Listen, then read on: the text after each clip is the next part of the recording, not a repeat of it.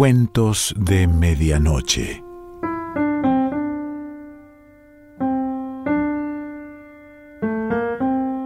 El cuento de hoy se titula En defensa propia y pertenece a Rodolfo Walsh.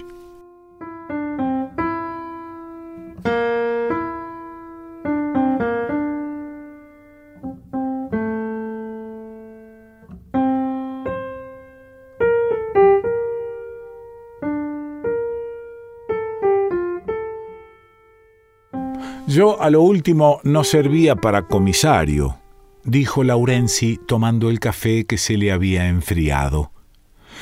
Estaba viendo las cosas y no quería verlas. Los problemas en que se mete la gente y la manera que tiene de resolverlos y la forma en que yo los habría resuelto. Eso, sobre todo. Vea, es mejor poner los zapatos sobre el escritorio como el biógrafo que las propias ideas. Yo notaba que me iba poniendo flojo y era porque quería pensar, ponerme en el lugar de los demás, hacerme cargo, y así hice dos o tres macanas hasta que me jubilé. Una de esas macanas es la que le voy a contar. Fue allá por el 40 y en La Plata.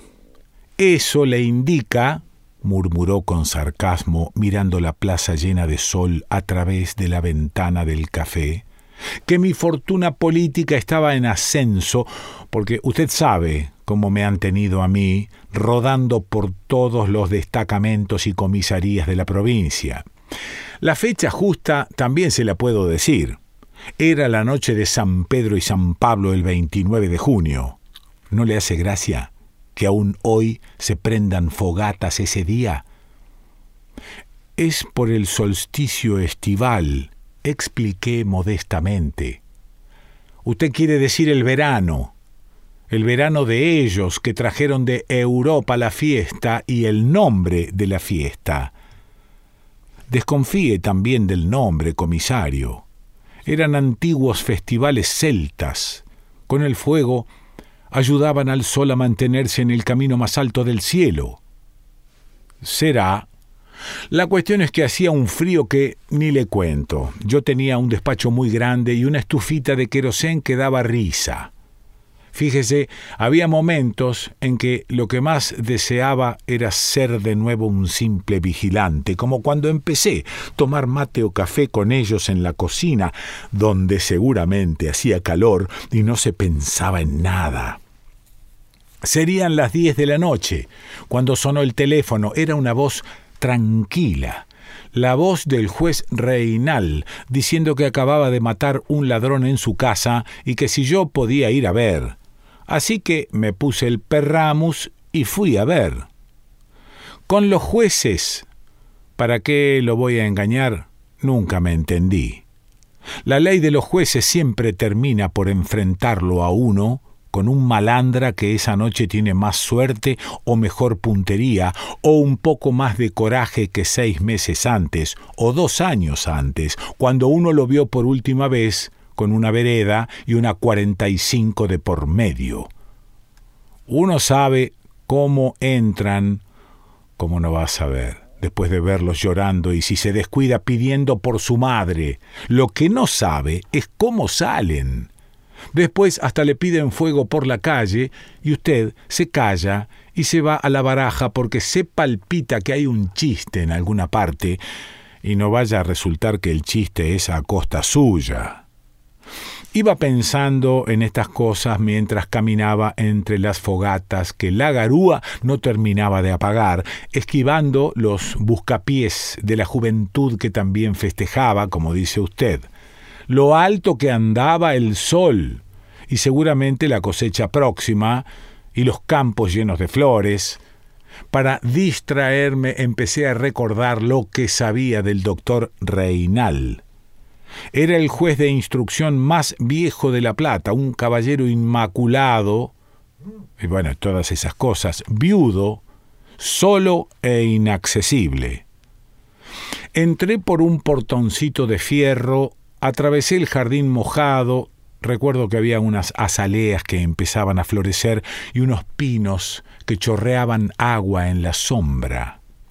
La cancel estaba abierta, pero había luz en una ventana y seguí sin tocar el timbre. Conocía la casa porque el doctor solía llamarnos cada tanto para ver cómo andaba un sumario o para darnos un sermón. Tenía ojos de lince para los vicios de procedimiento. La sangre de sus venas pasaba por el código y no se cansaba de invocar la majestad de la justicia, la de antes. Y yo, que hasta tengo que cuidar la ortografía, y no le hablo de los vicios de procedimiento, ya va a ver, pero yo no era el único. Conozco a algunos que pretendían tomarlo para la farra, pero se les caían las medias cuando tenían que enfrentarlo. Y es que era un viejo imponente con una gran cabeza de cadáver porque año a año la cara se le iba chupando más y más hasta que la piel parecía pegada a los huesos como si no quisiera dejarle nada a la muerte. Así lo recuerdo esa noche, vestido de negro y con un pañuelo de seda al cuello. Con este hombre yo me guardaba un viejo entripado, porque una vez en la comisaría a donde llegó como bala, me soltó al tuerto Landívar, que tenía dos muertes sin probar, y más tarde iba a tener otra. Nunca olvidé lo que me dijo. Es mejor que ande suelto un asesino y no una ruedita de la justicia.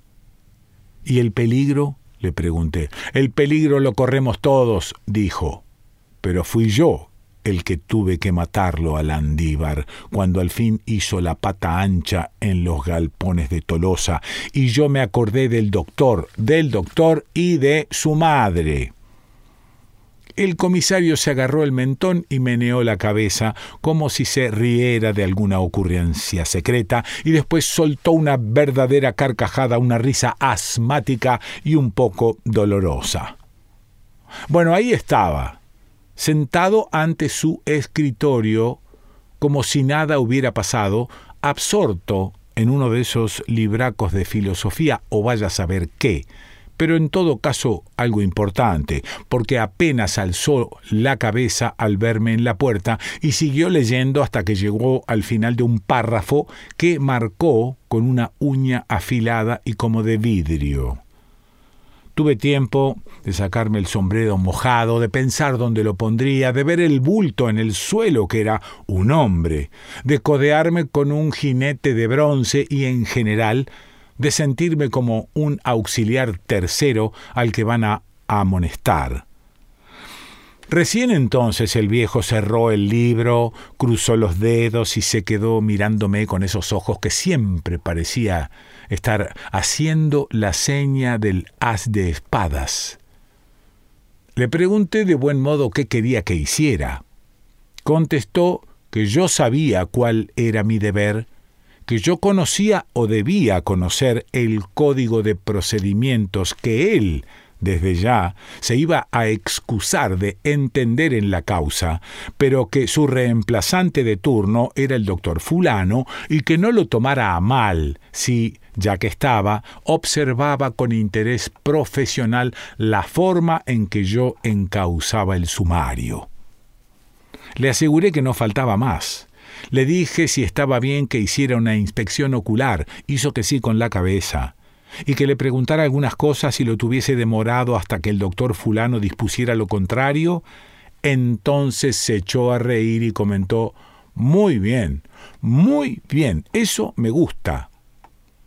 Moví con el pie la cara del muerto que estaba boca abajo, frente al escritorio, y me encontré con un antiguo conocido, Justo Lusati, por mal nombre el jilguero y también el alcahuete, con fama de cantor y de otras cosas que en su ambiente nadie apreciaba. Supe tratarlo bastante en un tiempo hasta que lo perdí de vista en un hospital, pobre tipo.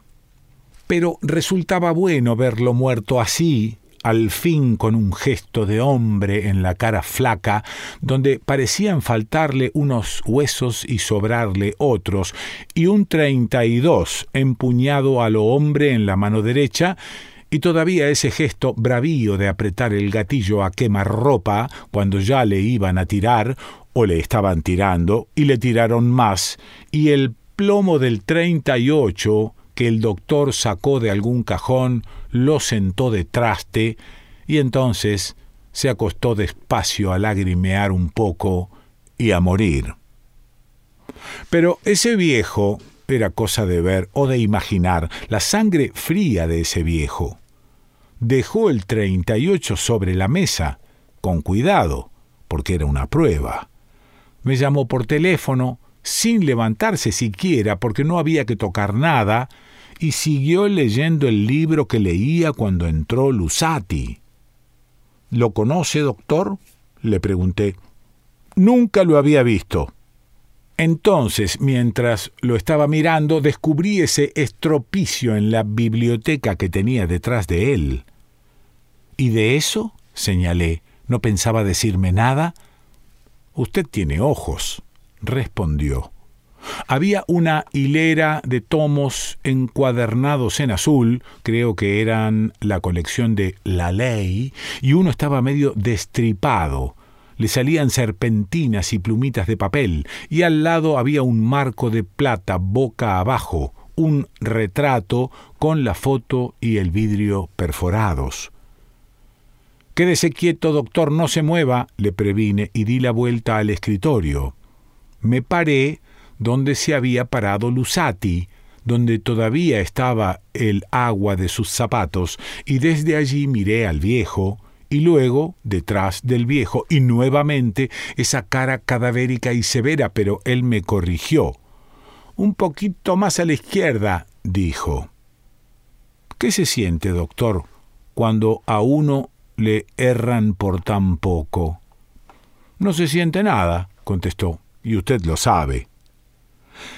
Entonces me agaché, saqué el treinta y dos de entre los dedos de Lusati, abrí el tambor y allí estaba la cápsula picada y el resto de la carga completa y hasta el olor de la pólvora fresca.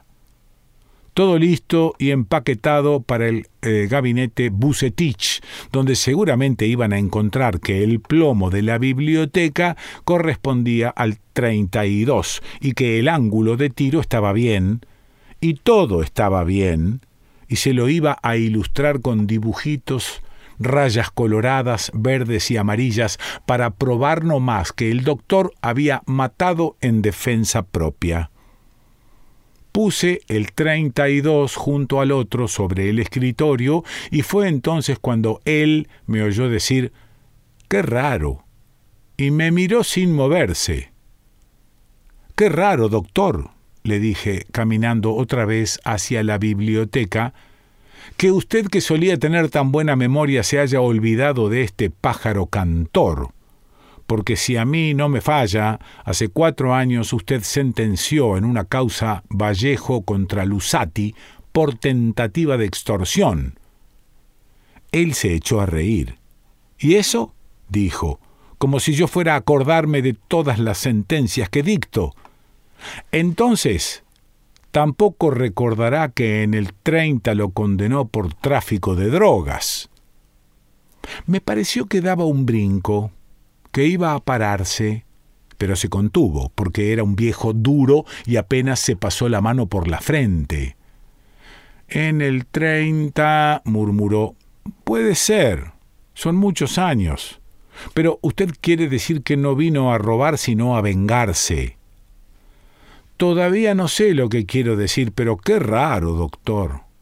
Qué raro que este infeliz, que nunca asaltó a nadie porque era una rata, un pobre diablo que hoy se puso la mejor ropa para venir a verlo a usted, alguien que vivía de la pequeña delación, del pequeño chantaje, del pequeño contrabando de drogas, alguien que si llevaba un arma encima era para darse coraje, que este tipo de golpe se convierta en asaltante y venga a asaltarlo a usted.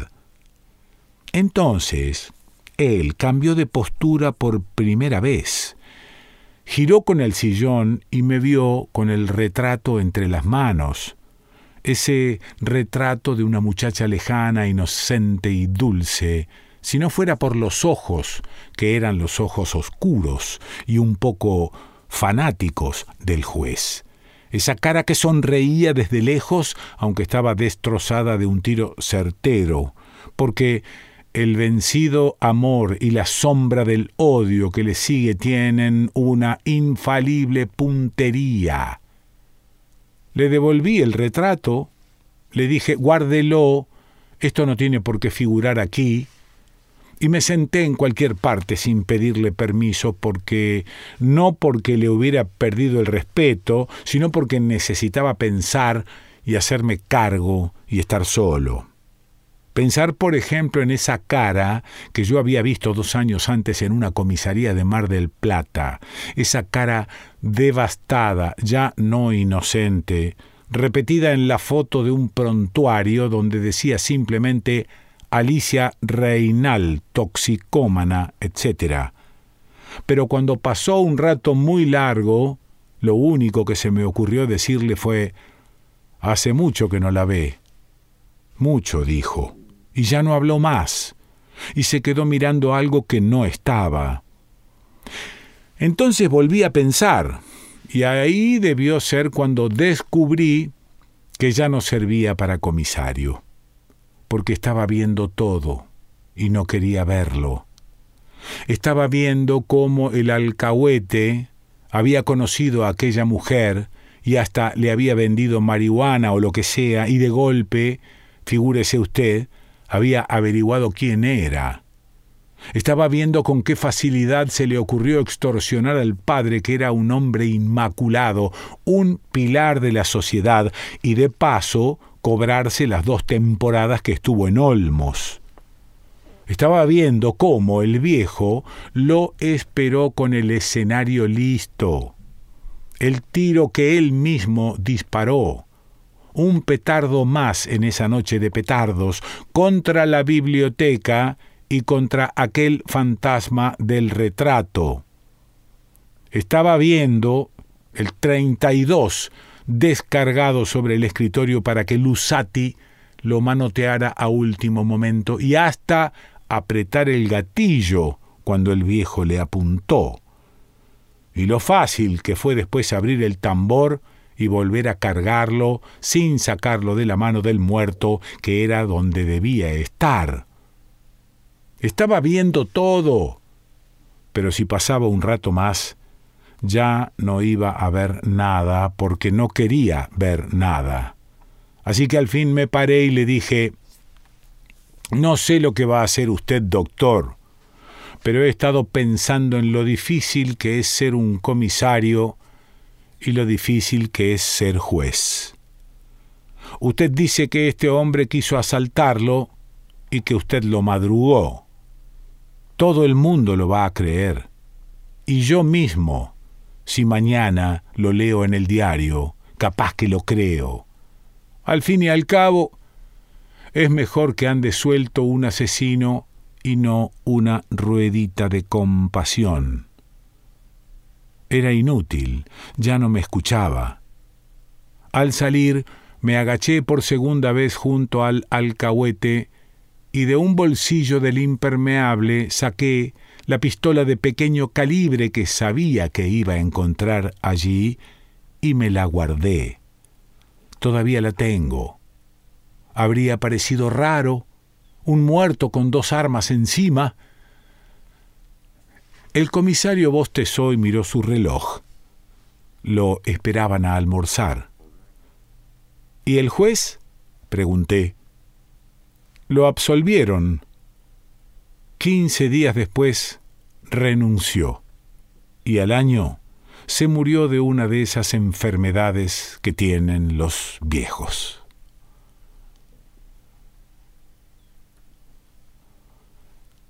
Rodolfo Walsh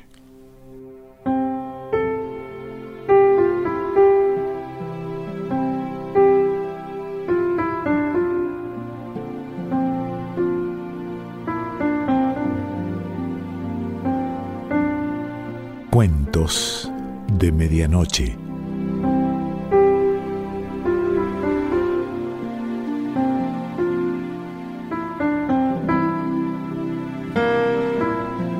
Selección Pancho Mondino. Idea y lectura Quique Pessoa.